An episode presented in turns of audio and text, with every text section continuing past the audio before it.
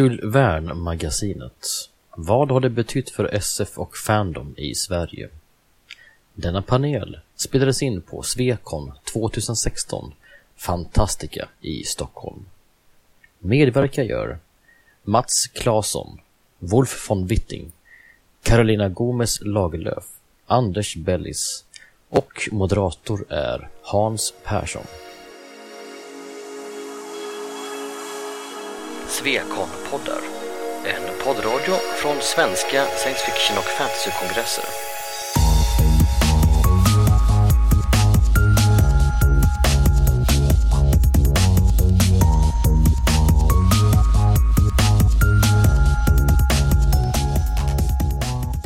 Välkomna till panelen om Jules Verne-magasinet.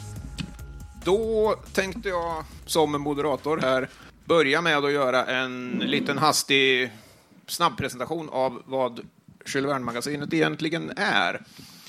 Jules Verne-magasinet är en, eller var får jag säga nu för tiden, en novelltidskrift som har getts ut i Sverige i ett flertal olika inkarnationer av några stycken olika redaktörer och under en hiskelig massa år.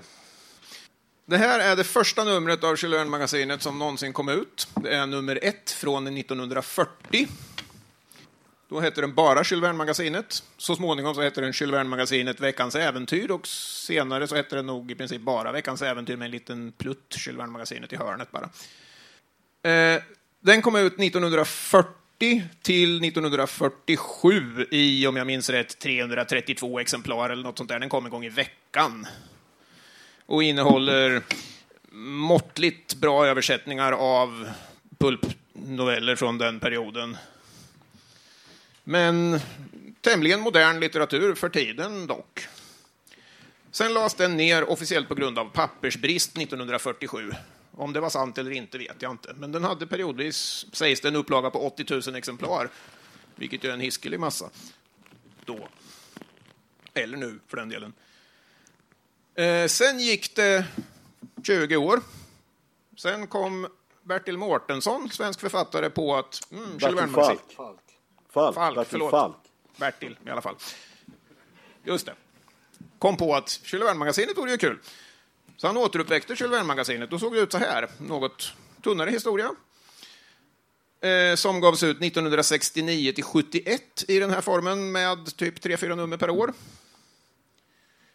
Sen tröttnade han och lämnade över stafetten. Får jag lägga in en sak där? Han tröttnade inte. Nej, men... Nej, Bertils, eh, Bertils grej med att göra det som han gjorde på ett eh, lite amatörmässigt sätt, som han själv sa, det var att få någon annan intresserad som hade större resurser för magasinet att det var, för, förlåt, eh, Bertils uttalade ambition med, den, eh, med det lilla JVM som han utgav, som Hans just visade här, eh, var att få någon annan intresserad nog, som hade större resurser, att ta över magasinet och göra det så att säga, citationstecken, på riktigt. Va? Ja, och då, denna någon som gjorde det på riktigt var då Samuel Lundvall, vid den tidpunkten redaktör på, har jag för mig, Eskil och Kärnekull, eftersom jag gör reklam här.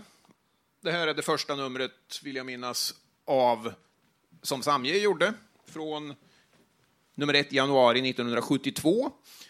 Den kom ut, tror jag, ett par år i det här formatet. Sen övergick den till att se ut så här. Ibland med väldigt tråkiga omslag så här. Men, får, jag lägga in en sak till där? Ja, Sam har sagt till mig att det där numret som du nu håller i handen, det finns en stämpel där uppe som förstör omslaget lite. Ja. Eh, det är inte en illustration, du har någon stämpel på ja, det. Är fri ja. Så om ni tänker bort den stämpeln, om Hans visar upp den där igen. Sam har sagt till mig, det där är det nummer han tycker är det allra snyggaste han någonsin gjorde, för att det är fullkomligt stilrent. Men han, han insåg att han var tvungen att ha illustrationer på omslaget. Men det där är det han gillar själv bäst. Men den... ni, får tänka, ni får tänka bort den här röda bluppen där uppe. Det ska bara vara ett vitt omslag. Ja, visst. Eh, den såg ut så här i, kolla på nästa, ett tiotal år. Och sen blev det en sån här lite tunnare häfte istället. Vid det laget färgillustration. Jag tror det var färgillustrationer på dem en period också. Men det blev det, redan häfte. från nummer två av de vita. Mm. Ja. Sen har det varit lite andra format så här. Eh, någon gång framåt 90-talet så övergick IVM till att bara vara en prenumerationstidskrift och blev, kom fortfarande ut, fungerade som förut, förutom att om man inte visste om den så var det väldigt svårt att få reda på att den fanns. Möjligen hade något bibliotek den, men annars fanns den inte att köpa någonstans. Och slutligen, det här är JVM nummer 554 från september 2013. Det är det sista numret som har getts ut. Nu har väl Sam sagt sådär en fem, sex gånger vid det här laget att han har slutat ge ut JVM, men det här har han i alla fall hållit upp ett par år. Så att man kanske kan Och det där är en DVD-skiva. Precis, det här är en DVD-skiva. De sista numren har varit eh, skivor av någon, någon form med, det har kunnat vara pdf det har kunnat vara musik, det har kunnat vara lite allt möjligt. Så att det är i princip DVD-fanzin. Men det är fortfarande har det stått Jules Verne-magasinet på dem, så att de är i samma serie. Eh, det är JVMs historia på ja, fem minuter.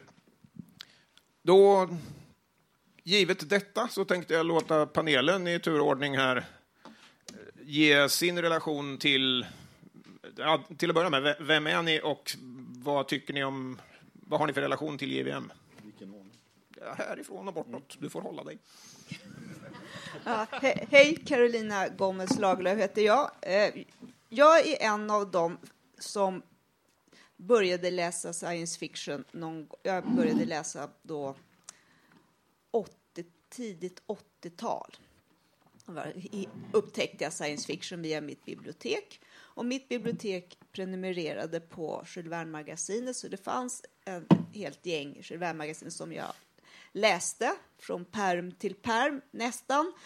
Och mitt Jules Verne-magasin är ju de här eh, som du visade upp, den här vita, den här bokformen där och de. Det var de böckerna som fanns på mitt bibliotek.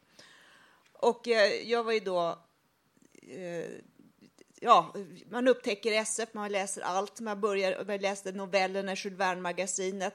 En dag så, blev jag, så, blev, så vände jag även från novellerna till den här bladet stod Veckans Äventyr, alltså lite mera, mera medlemsblads fandomsidor och började läsa även dem. Förut hade jag bara hoppat över dem, för de var ju inte noveller. Och då fanns det, fanns det i alla fall det var berättelser om kongresser, om fanzines och alltihop och jag blev jätteentusiastisk och eh, gick med i alla föreningar som var listade där plus eh, skickade efter några fanzines och sen var jag med. Så att eh, Jules Verne-magasinet var alltså min, min eh, eh port till Fandom. Det var det som fanns. Eh, och så att den här Fandomspalten var väldigt viktig för mig. Så att, men när den försvann ett antal år och eh, jag tror att det var på en postkongress 96 som jag mötte Samji och beklagade mig varför hade ni inte någon fandomspalt där? Vad finns det inte? Då sa han, tittade på mig såklart som de brukar göra, men du kan skriva en sån. Och då gjorde jag en liten, liten spalt, inte alls som det var Veckans äventyr, men en liten spalt som jag höll på med faktiskt ja, någon gång 97 till 2002. Så det är min relation. Sen så premierade jag rätt länge, men till slut så gav jag upp helt enkelt. Eh, det blev så där så att det blev en backlog. Jag läste dem inte och jag tyckte inte novellerna var lika bra. Då så jag slutade prenumerera runt 2006. Hallå. Hej, Mats Klas heter jag. Min, eh, mitt JVM, det det här med ägget. Och det visar upp det. Där är jag tillbaka i Småland, i Värnamo, när jag kanske är 12, 13, någonting sånt skulle jag tro. Uh, och har läst alla böcker på barnboksavdelningen. Jag har gått och läst allting på ungdomsboksavdelningen som hade det minsta att göra med science fiction, fantasy eller någonting övernaturligt, skräck, framtid, vad som helst. Uh, och vi hade en bibliotekarie som var väldigt sträng. Jag fick inte gå in på vuxenavdelningen för jag var inte tillräckligt gammal. Det var på riktigt alltså. Gissar man var tokig. Men den här tidskriftsavdelningen, den låg mitt emellan ungdom och vuxenavdelningen. Och en dag när jag kom där så var det där ägget displayat på den där hyllan, tidskriftshyllan och så var det en, en sån där fåtölj. Det var faktiskt, slår det mig helt plötsligt, jag kommer från Värnamo, en sån där Bruno Mattsson-fåtölj. Det är sant. Jag satt, satt, satt i Bruno Mattsson-fåtölj och läste den. Där. Man fick ju inte låna hem den, för det var ju en tidskrift. Så vi kommer tillbaka och kommer tillbaka. Och eh, jag inbillar mig i efterhand, det är lätt att se, jag tänker att det var så där ögonblick i livet när liksom man går över ett, ett steg vidare eller en annan riktning än väntat. Jag tänker att när jag fick syn på det där ägget på, och började läsa så att det, det hände någonting där. Sen fortsatte jag läsa JVM och precis som du Carolina så blev JVM vägen för mig in i fandom. Man upptäckte att det fanns andra människor som hade samma konstiga litteraturintresse. Man kunde skriva brev och få fanzines och, och sen på den vägen är det väl, kan jag säga. Eh, men sen lite oväntat, så ska jag inte bli för långrandig, lite oväntat när, när jag hade blivit 30 år så dök JVM upp igen, fast då den gamla tidens JVM. Jag tror inte John Henry är här, eller hur? Nej. John Henry Holmberg var redaktör eller förläggare på Bra Böcker. Eh, och eftersom John Henry är John Henry så ville han ge ut en antologi med noveller ur Jules magasinet Från 40-talet. Eh, och eh, av ganska obegriplig anledning så, så var han kompis med Jan Myrdal. Jan Myrdal läste JVM som barn. Eh, och då skulle Jan Myrdal vara dragplåster på den här antologiboken. Och så behövdes en redaktör. Och det, redaktörs uppgift, och det var, blev ju då jag, det var att läsa igenom samtliga årgångar av JVM. Och det kanske inte låter så där, men, men alltså 1940 kom det 11 nummer, men sen kom det faktiskt varje vecka. 52 nummer per år fram till 1947. Ja, det är en hyllmeter ungefär. Ja, alltså det var makalöst. Så det, det var nog det mest märkliga och kanske det roligaste jobb jag har haft, tror jag. I en källare, kommer du ihåg på Västmannagatan? Ja, eh, Jag, jag tänkte ju säga det, därför att vi, Mats och jag delade eh, jobbutrymme då i en källare på Västmannagatan och jag kunde komma ner där och göra, för att göra dagens översättning och Mats sitter hålögd sen kvällen före liksom, och i, begravd i JVM-nummer va, och läser Hallå Bellis, jag har hittat en grej här, den här är skitbra, den ska med i, i antologin. Men, men- och liksom höll, ja, stor entusiasm men också Ja, det- klar hålögdhet. Det var, det var kanske också mycket åt andra hållet, för mycket, mycket var ju helt fruktansvärt att läsa helt enkelt. Ja, det, var, det, var det, jag ville, det var det jag menade med att det var någon enstaka. Ja. Men det, det kunde man sitta och göra, och det var jätteroligt. Och jag har skrivit ett långt efterord som jag nu... Jag läste det på väg för att jag skulle komma hit. Och jag insåg, herregud vad mycket kunskap och grejer jag- jag har om JVM, för att det är lite begravt, som puppar upp. Så, för att komma till min avdelning, sen ska, vara tyst, till knappologi. Så det där med att tidskriften upphörde 1947 på grund av pappersbrist, ja, men inte av pappersbrist i Sverige, utan i, i USA. Eftersom JVM-redaktionerna i Sverige, eller var, på slutet var det bara en enda man som gjorde precis allting. Eh, de plockade ju naturligtvis utvalda amerikanska novellmagasin och översatte. Och det, I början på 40-talet fanns det massor med novellmagasin. Eh, sen blev det inte så populärt längre på samma sätt. Men framförallt så blev det ett andra världskrig och det blev pappersbrist i USA. Så det blev mycket, mycket färre tidskrifter att välja noveller ur. Så därför på slutet så började man till och med publicera noveller som var publicerade 1940-41 publicerade man på nytt utan att tala om det. De bara dök upp. Så det var nog pappersbrist. De, de, eh, fick fär- färre urval. Punkt. Ja, ja, jag, jag visste... Jag, vill- jag, det- du får gärna korrigera mig. Gärna. Ja, det får moderaterna. Vi tar väl det efteråt när vi har frågorna. Jag heter Wolf von Witting. Jag kom inte in i Fandom genom Jules Verne-magasinet. Jag kom in i Fandom mitten på 70-talet genom en tysk space opera-serie som heter Perry Rodan. Jag bodde i Tyskland på den tiden och flyttade till, till Stockholm i januari 1975. Och hade ingen aning om att det fanns någonting i Sverige också som hette Fandom. Jag, och jag vet faktiskt inte hur det hände, men eh, Sam Lundvall som är en, en av många anti-Perry Rodan. Det var populärt att vara anti-Perry Rodan på den tiden. Han gav mig chansen att skriva en artikel om Perry Rodan till Jules magasinet som finns eh, publicerat i något nummer 360 någonting, oktober 1978. Och jag var ju då 17, going on 18. Uh, och, så, och, och den här Perry den, det, det, är en, det är ett magasin som kommer ut en gång i veckan, liksom Jules Verne-magasinet. Och, och, eh, det är en enorm massa händelser. Och då ska en 17-åring försöka berätta det här 500 episoder i en artikel i Jules Verne-magasinet. Och det var, det var ju bästa reklamen mot den. Men eh, Jules Verne-magasinet har ju då eh, eftersom det alltid fanns med fandomspalter i den så upptäckte jag då att också, min vän Georg Bobjörk som pekar på att det finns faktiskt här i Sverige också kongresser och sånt. Och eh, januari 1979 då eh, upptäckte jag fick kontakt med svenska fans. Eh, Jules Verne-magasinet kanske inte haft så mycket direkt effekter, men, men mycket sån här ripple-effekt. har alltid funnits där i bakgrunden. Det har alltid funnits eh, fandomrapporter och har, har, skapat kontakt mellan fans. Och det tror jag var den viktigaste rollen som JVM hade. Jag heter Bellis. Eh, det var min far som gjorde mig ett science fiction-fan. Och han när jag då upptäckte Delta och Showdown-magasinet så sa han beställ precis allt du vill ha och ge mig räkningarna jag betalar. Så att jag hade både Showdown-magasinet på prenumeration och Delta-böckerna på samma sätt.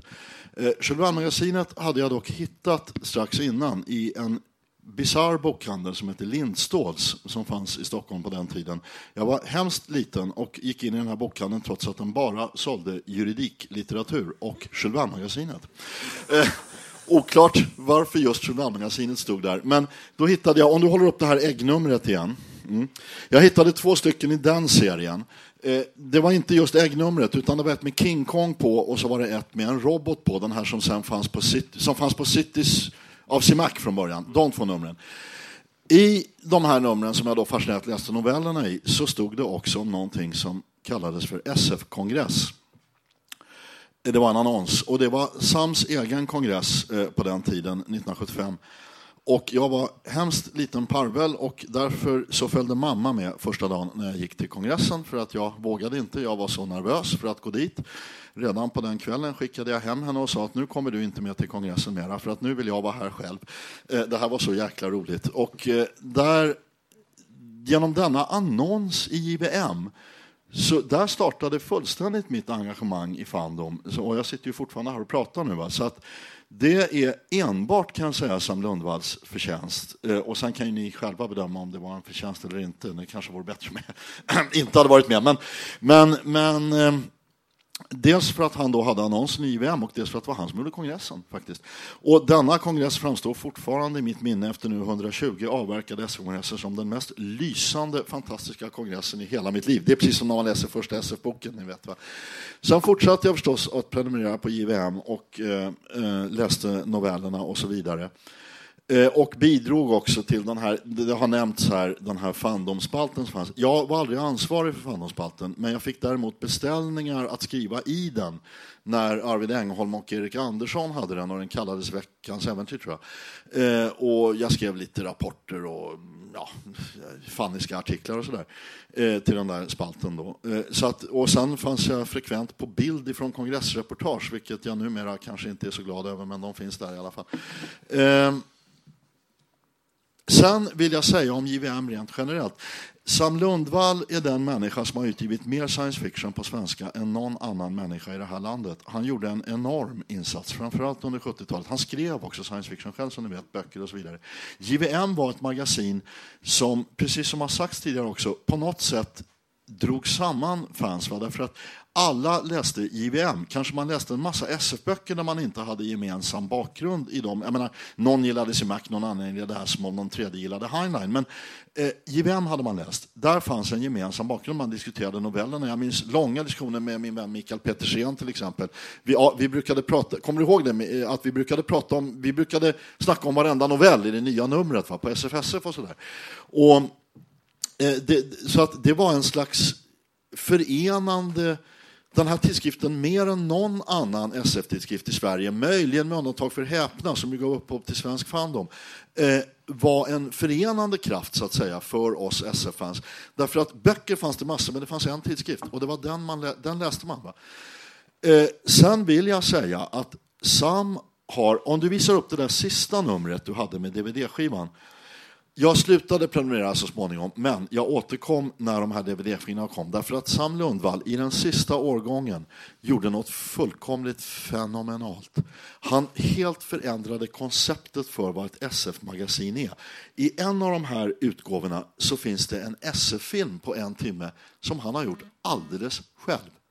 Det finns en annan utgåva som är hans foton ifrån eh, sitt liv i science fiction-rörelsen, så att säga, va? som science fiction-människa. Det finns ett tredje nummer som är en roman med musik till, som man då kan lyssna på musik, komponerad och spelad av Sam själv, vill jag framhålla. Han är en lysande musiker. Han är en fantastisk musiker eh, som eh, finns då som ackompanjemang till den här boken. Och det finns ett fjärde nummer som är en rent musiknummer som handlar om en resa ut i djuprymden och slutligen mot döden. Han förnyade fullständigt konceptet för ett SF-magasin därför att ett SF-magasin är de här tryckta grejerna som har visats upp tidigare. Nu gjorde han det med den nya tidens teknik och med helt nytt, en helt ny form av innehåll. Jag tycker detta är Ja, jag var fullkomligt slagen och jag skrev recensioner på de här eh, magasinnumren på ett forum som finns för SF-fandom i Sverige. Och jag är ledsen över att han inte fortsatte därför att den bana han slog in på är fullkomligt unik i SF eh, magasinens historia. Det finns inget liknande och det är genialt gjort. Vartenda nummer är skitbra måste jag säga. Och de som inte har de här DVD-numren, det går inte längre att beställa dem från Sam, men försök få tag på dem på något annat sätt. Det finns säkert i auktioner och så vidare. Så testa dem, därför att de är verkligen kanonbra. Och all heder till Saab.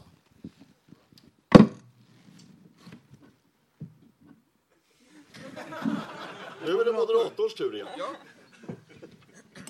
Jag kan ju börja med att säga någonting om JVM för min del. Jag har läst science fiction i alla år via biblioteket och så vidare och har läst en hisklig massa Jules Verne, vilket var vad jag började med, från den åldern ungefär. Men mig veteligen hade vårt bibliotek ute i Linghem ingen jag vet inte om de hade en tidskriftsavdelning överhuvudtaget, men något Jules Verne-magasin såg jag i alla fall aldrig till. Och det dröjde fram till ja, någon gång en bra bit in på 90-talet efter att jag hade upptäckt kongressfandom via diverse andra irrvägar innan jag ens insåg att Jules fanns. Vilket väl gör mig lite konstig i den här samlingen. Särskilt som du nu är den enda som har en totalt komplett samling av alla nummer från 1940 till 2011. 13 till och med. 13. Men, men jag, för, för, att verkar som vi allihopa, i alla fall på den här sidan, att Jules Verne för väldigt, väldigt många fans på 70 och 80-talet var den sättet man kom i kontakt med Fandom. Men när slutade det? För jag vet i alla fall 70 och 80-talet kanske började, men sen, för Jules Verne-magasinet fanns ju kvar på biblioteken ganska länge, men någonstans måste det ha slutat. Var det när fandomspalten, jag tror inte att min fandomspalt gav väldigt mycket fans, det tror jag verkligen inte, men någonstans när den slutade, så det var ju synd att fandomspalten slutade, för att då försvann den, bryggan helt enkelt. Mm. Jag vet inte om JVM fanns på bibliotek F, hur, i hur stor utsträckning den fanns på bibliotek efter att den hade slutat finnas i tidskriftsaffärer? När den bara var prenumeration? Liksom. Om biblioteken låg kvar då, eller? Jag, vet, jag, vet, men jag tror att ganska många bibliotek fortfarande hade den som prenumererar på det, men det är inte något som jag egentligen vet. Jag tror att det är på den här sidan om millennieskiftet som uh, Jules Verne-magasinet slutade ha betydelse. Ja, eller i samband med åtminstone skulle jag gissa. Någonstans det, i... Det hänger ju lite grann ihop med internets framfart och att det är fler, fler datorer i hemmet som kommer Facebook och fanziner upphör. Jag kommer ihåg eh, Hans när du skrev att jag tror aldrig pappersfanzinen kommer att försvinna. Kommer du ihåg det? Nej, det kan jag mycket väl tänka mig. Ja, eh. Jag ska inte säga för mycket nu, jag ska inte säga för mycket nu, för det kan jag inte. Men under, under de senaste eh, sedan 2009, vad blir det, sju åren, har jag frekvent brevväxlat med Sam via e-post. Eh, det finns en bidragande orsak till att JVM kanske förlorade en liten del av eh, sin betydelse efter millennieskiftet. Därför att Sam drog faktiskt ner också på sina ambitioner för magasinet. Han, eh, jag menar, tidigare så fanns det faktiskt i bokhandeln och eh, det fanns även eh, Pressbyrådistribution någon gång i tiden på 70-talet. Man kunde få tag på den på det sättet, kanske inte i alla men i många. Eh, och i takt med att han så att säga drog ner på sin verksamhet kan vi säga. Va? Han la ner Delta, det utkom inte några fler böcker. Eh, han behöll eh, magasinet eh, och eh, gjorde det som en, en kanske mer ah, nu vill jag inte säga fanzin, därför att han har varit för professionell hela tiden, så det är ett magasin. Men han gjorde det mera för sin egen tillfredsställelse av, som de här numren jag nämnde med DVDerna. Han gjorde det mera för det han verkligen själv ville göra än att göra ett magasin som skulle vara riktat väldigt mycket ut mot allmänheten. Va? Precis. Nå någon gång storleksordningen sekelskiftet så känns det som att övergå från att vara en tidskrift för alla, utan eh, nu är det en tidskrift för det här är vad jag tycker är kul, Exakt. men läs den gärna. Han, han, ja, precis. Han, han gör det mera som en hobby, kan vi säga. Va? Han lever inte på det här längre. Och han gör det som en hobby, han gör det han verkligen vill göra. Och precis som när man gör ett fanzine i och för sig, bara det att han är mer professionell då. Och, och de som är intresserade, ja visst, läs det här. Men alltså prenumerantstocken sjönk ju väldigt, det måste ju medges. Så är det, därför att det vart ett, ett väldigt mer personlig, en personlig tidskrift på ett annat sätt va? Än, än vad den hade varit tidigare då den var riktad mot en massmarknad så att säga. och hade ibland hyfsat stora upplagor. Det... Framförallt i den här A4-storleken som ja, jo, men Den gick ut via bok bokhandla, alltså ja, förlaget på ett annat sätt. Den, den gick ju motsvarande vad som nu är Bokia och så vidare. Va? Så den gick ut i allmän distribution. Så att, eh, och var faktiskt en inte föraktligt liten tidskrift ifrån, eh, på, på, den tiden. Därför, därav kanske att den till och med fanns i juridikbokhandeln Lindstås. Va? Jag menar, detta var det de hade som inte var juridik. och, och det är nog där snarare det ligger, därför att Sam tappade kanske delvis intresset för att längre vara eh, allmänt utåtriktad med magasinet och gjorde hellre det han själv ville göra. Vi kan nästan kalla det för som en hobby.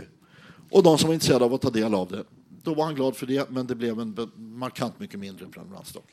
Eh, en, antagligen en effekt av det. Eh, från någon gång där i skiftet sent 90-tal och framåt. Jag har inte gjort någon undersökning så där i detalj, men då har novellerna i magasinet blivit i snitt eh, mer av gamla obskyra saker som Sam har grävt fram någonstans. Titta här vad ni inte hade en aning om fanns någon gammal science fiction-novell från 1903. Den har ni aldrig sett. Och den typen av saker. Medan Jules Verne-magasinet i den här typen av period, 70-tal eller så, då var det ju ett modernt magasin som tryckte vad som var aktuellt just då. Ja, alltså, på en helt annan nivå. Ja, det är ju så här. Han, Sam hade ett avtal med det amerikanska magasinet Fantasy and Science Fiction. Han hade ett avtal med dem att han fick publicera vilka noveller han ville ur deras magasin. Va? Och sen betalade han då dels eh, fantasy and science fiction, eh, någon slags royalty för detta och sedan naturligtvis författarna. Eh, och därmed, som Hans säger, så var det ju då den tidens moderna SF-noveller som då utkom först i fantasy and science fiction och sedan strax därefter, i månader efter, i Jules på svenska. Medan Sams intresse det, här var ju då från den amerikanska... Sen började han, eh, när man ser, på, i takt med att magasinet utvecklas, så blir också, eller har varit hela tiden faktiskt, Vasam intresserad av SF från andra länder än USA. Eh, och började publicera noveller från andra språkområden, exempelvis från öststaterna, från Ryssland, från eh, eller Sovjet, Sovjetunionen som det var då. Han gjorde väl ett temanummer på Kina? Tema, just det, temanummer på Kina. Han publicerade också några japanska grejer. Eh, och, och eh, han ville egentligen bredda. Sen har ju Sams intresse eh, också varit väldigt riktat ibland mot, mot äldre tiders science fiction. De som har läst Mörkrets första till exempel, han som har Mörkrets första, va, som är en, en slags eh, ja, kolportageroman kanske man kan kalla det. Va? Gjord i den stilen som de här häftena var på den tiden, ett, ett äventyr med luftskepp och så vidare. Jag menar förra sekelskiftet nu med den tiden. Där han själv har gjort en slags pastisch på den typen av litteratur. Och han har ju alltid varit intresserad av att hitta science fictions rötter på ett sätt och före Amazing Stories, när genren fick sitt namn 1926 och så vidare, eh, att hitta tillbaka till andra, både, både andra språkområden och eh, tider innan science fiction blev en pulp litteratur i USA. Va? Vilket jag tycker är beundransvärt.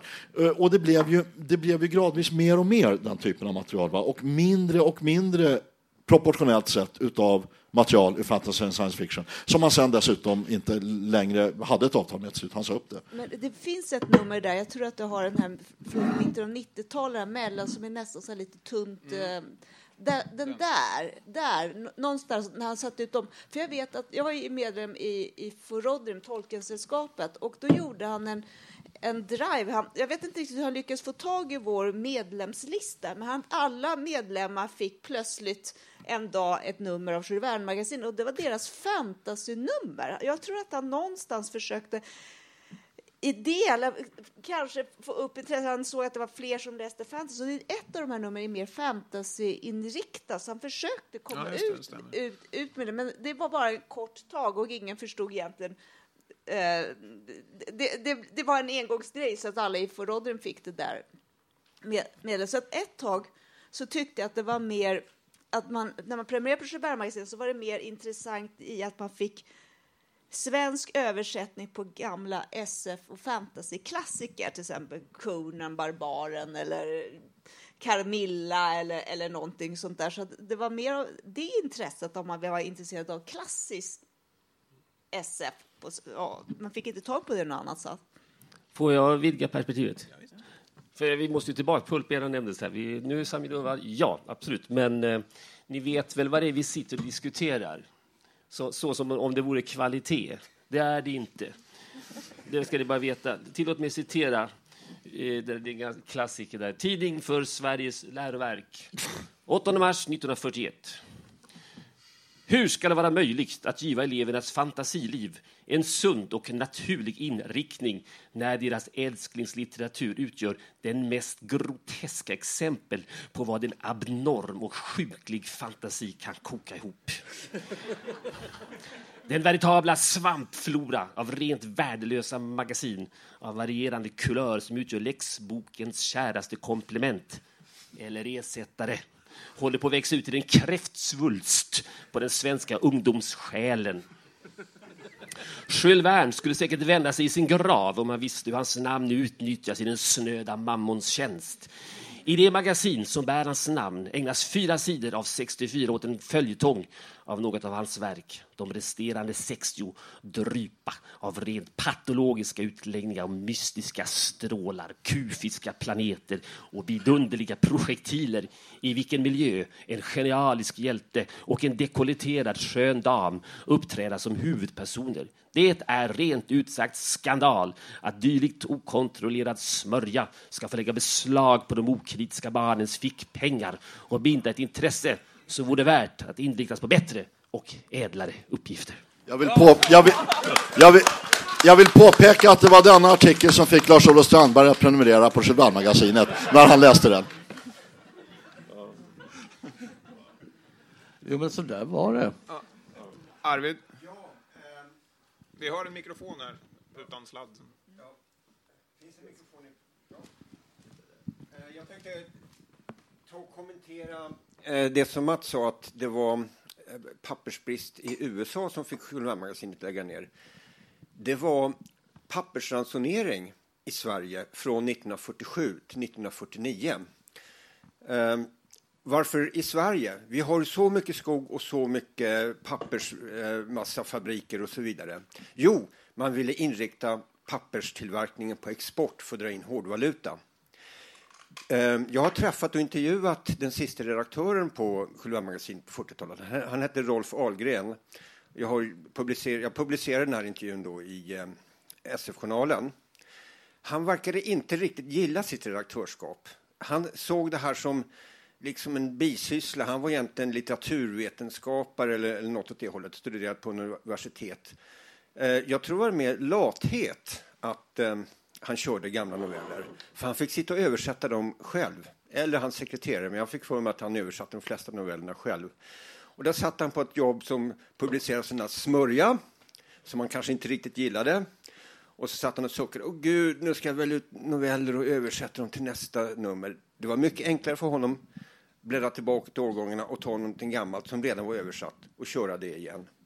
Um, amerikanska magasin fick han nog tag på. Men förlagen pressades till att lägga ner eh, tidskrifter. De tilldelades inte tillräckligt mycket papper på grund av pappersransonering som startade just 1947.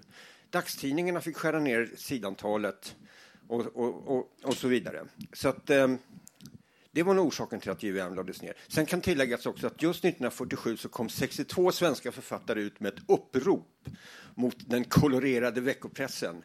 Det var en synd och skandal att sånt här kan eh, förgifta vår ungdom och så vidare. Ungefär samma stil som Mats här läste. Ehm, Bertil Falk som ehm, återstartade JVM i eh, slutet på 60-talet. Han har skrivit en längre artikel om det här eh, som finns i tidningen Kulturen. Man kan googla efter den. Googla efter Bertil Falk, tidningen Kulturen och kolorerad veckopress så hittar ni det säkert. Och, eh, ja, nej, nej, jag, jag tänkte okay. bara lägga... Nej, jag tänkte ställa en fråga till Mats här. Eh, jag vet inte om du, det här citatet som det vackra citatet, författaren till det, Står det i den där boken? Eller? Jag kommer inte ihåg det. Ja, no, annars, kan jag, annars kan jag berätta. Ja. Det är nämligen rektor Oskar Kronholm som är min farfar.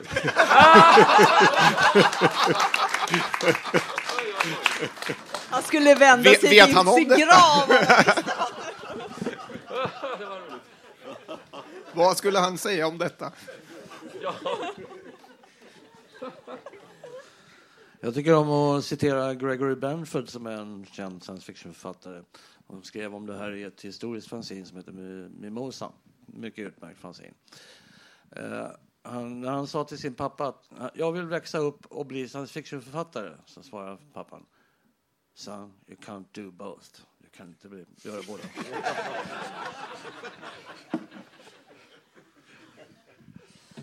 Men här är vi, uppvuxna. Och har visat skylten flera gånger nu, så jag vet inte om vi har... Eh, har, vi, har vi någon det, tid kvar? Det, det, finns ett par minuter kvar till frågor eller så. Det finns en fråga där uppe, Thomas. Vänta, vänta.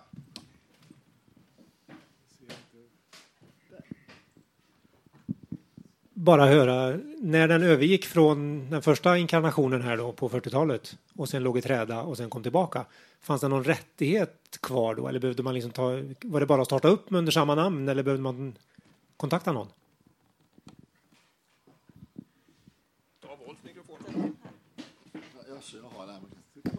Nej, det fanns ingen. Det var bara att ta det. Därför att det hade gått ut sedan länge. Det var ju väldigt många år emellan att eh, den försvann på 40-talet och att Bertil Falk startade den i 69, tror jag. Va? Ja, 69. Så att det hade gått ut. Eh, däremot så fanns det eh, eh, av Sture Sedolin eh, försökte vid något tillfälle tillskansa sig namnet Chevalmagasinet när det hade varit ute i Uh, inte kommit ut på ett tag, men det skyddades av andra intressenter på den tiden. Jag går inte in på den historien.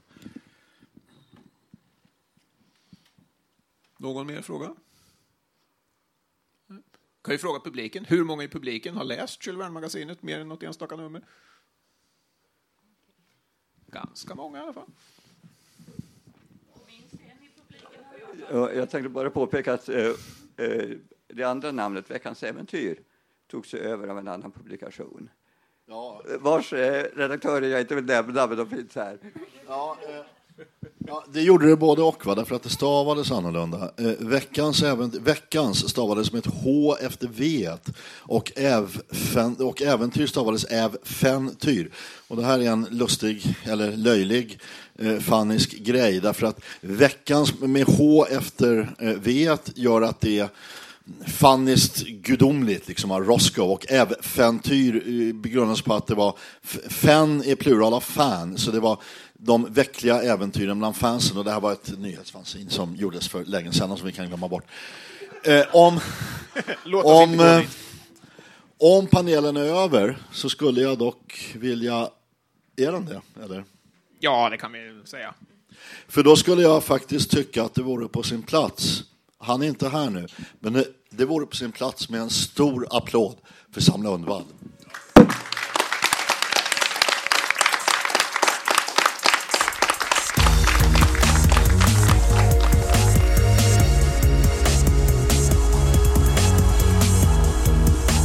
Musiken av Psychedelic Pedestrian från Free Music Archive.